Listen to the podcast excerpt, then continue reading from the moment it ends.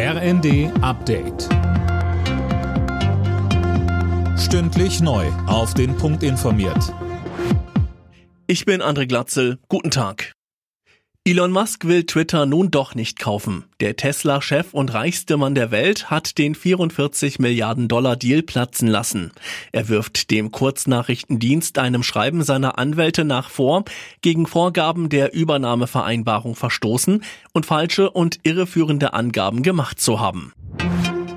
Nachdem Deutschlands wichtigster Gasimporteur Uniper gestern offiziell einen Antrag auf Staatshilfen gestellt hat, bekräftigt Kanzler Scholz, wir werden Uniper retten. Darauf kann sich das Unternehmen, darauf kann sich die Belegschaft, aber darauf können sich auch alle in Deutschland verlassen, die ja wissen, dass das ein Unternehmen ist, das für die Versorgung großer Teile der Wirtschaft und äh, vieler Verbraucherinnen und Verbraucher eine große Bedeutung hat.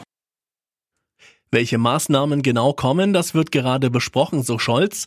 Möglich ist ja zum Beispiel, dass sich der Bund an Juniper beteiligt. Die extrem hohen Kosten für das verknappte Gas könnte Juniper aber zum Teil auch auf die Verbraucher umlegen. Verkehrsminister Wissing spricht sich wegen des großen Erfolgs des 9-Euro-Tickets für bundesweit gültige Nahverkehrstickets aus. Wir sollten endlich den Tarifdschungel beenden, sagte er der neuen Osnabrücker Zeitung. Daniel Bornberg.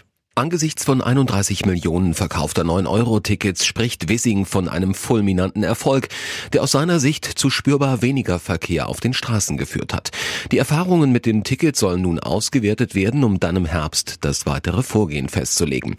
Ob der Bund den Ländern dauerhaft Geld für Billigfahrscheine zuschießen wird, ließ Wissing offen. Er stellte aber klar, ein Monatsticket für 9 Euro kann der Bund nicht auf Dauer finanzieren. Die Love Parade feiert heute in Berlin das Comeback. Unter dem Namen Rave the Planet wollen 25.000 Menschen zu Techno-Musik durch die Hauptstadt ziehen. Organisiert wird das Fest von Love Parade Gründer und DJ Dr. Motte. Alle Nachrichten auf rnd.de